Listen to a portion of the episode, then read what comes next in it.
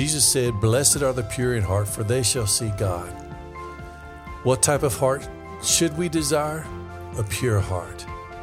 I'm Tim Dumas, and this is the Hope for Healing Faithful Living podcast. Let's talk about it.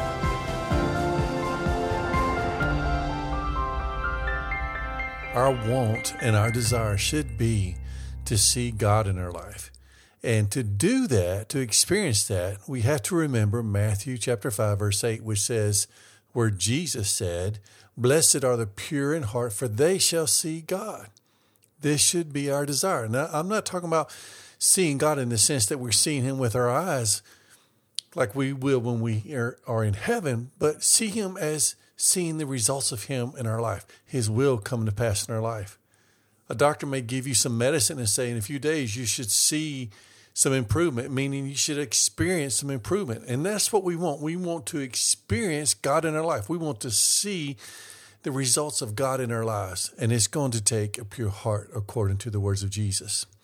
And what is a pure heart? Well, it's one that does not have other things in it but the love of God and faith towards God. See, pure means not having other things, any other contaminants. So let me ask you, what is the greatest commandment according to Jesus? Well, let's look and see what the word says. Matthew chapter 2, verses 34 through 40. And I'm sharing from the English Standard Version.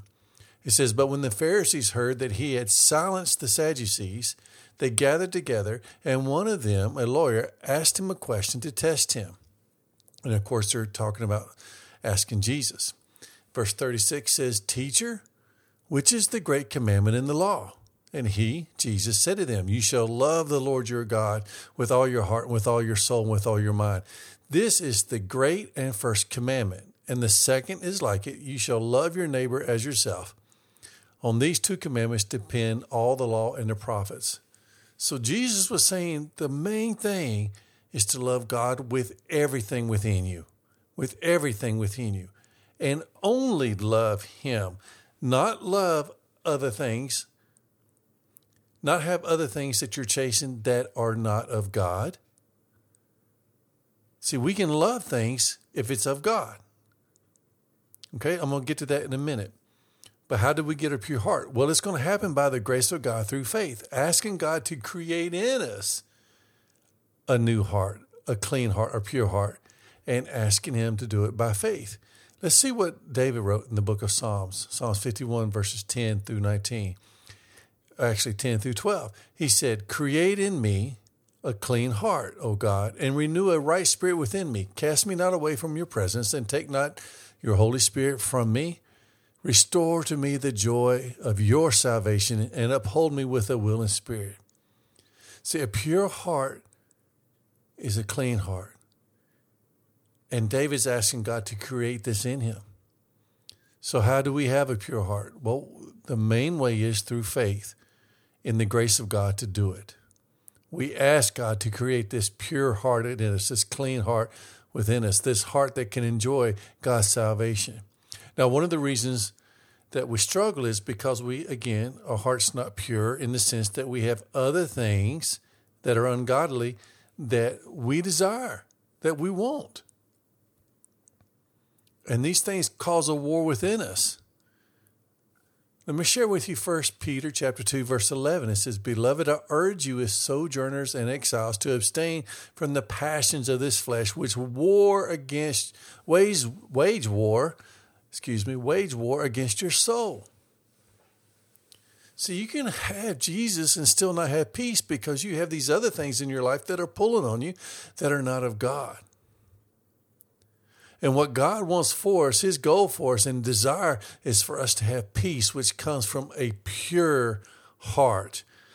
And that is a heart that loves God and has faith towards Him and doesn't have these other worldly things that are pulling on us, causing war within our soul. A pure heart has a sole desire for God. Now, let me get to this point. I'm not saying you can't love other things. I'm not saying you can't love your spouse, but what I'm saying is the love you have for your spouse or any other person cannot be above the love that you have for God. And the love that you have for somebody else has to be a godly love, the love that God put within you, giving you the ability to love them. So you're loving them as unto the Lord. The Bible says, love your spouse, love your wife, love your husband, to love others. But you're doing it as unto the Lord. They're not above your love for God. Romans 5 5 says, And hope does not put a shame because God's love has been poured into our hearts through the Holy Spirit who has been given to us. If we want to see God in our lives, we got to desire a pure heart. We got to desire a heart that has a love for God above all else, that has a faith towards God above all else. And we got to ask God to renew our hearts, to cleanse our hearts, to create a new heart within us that only seeks Him, that only desires Him, that only loves Him.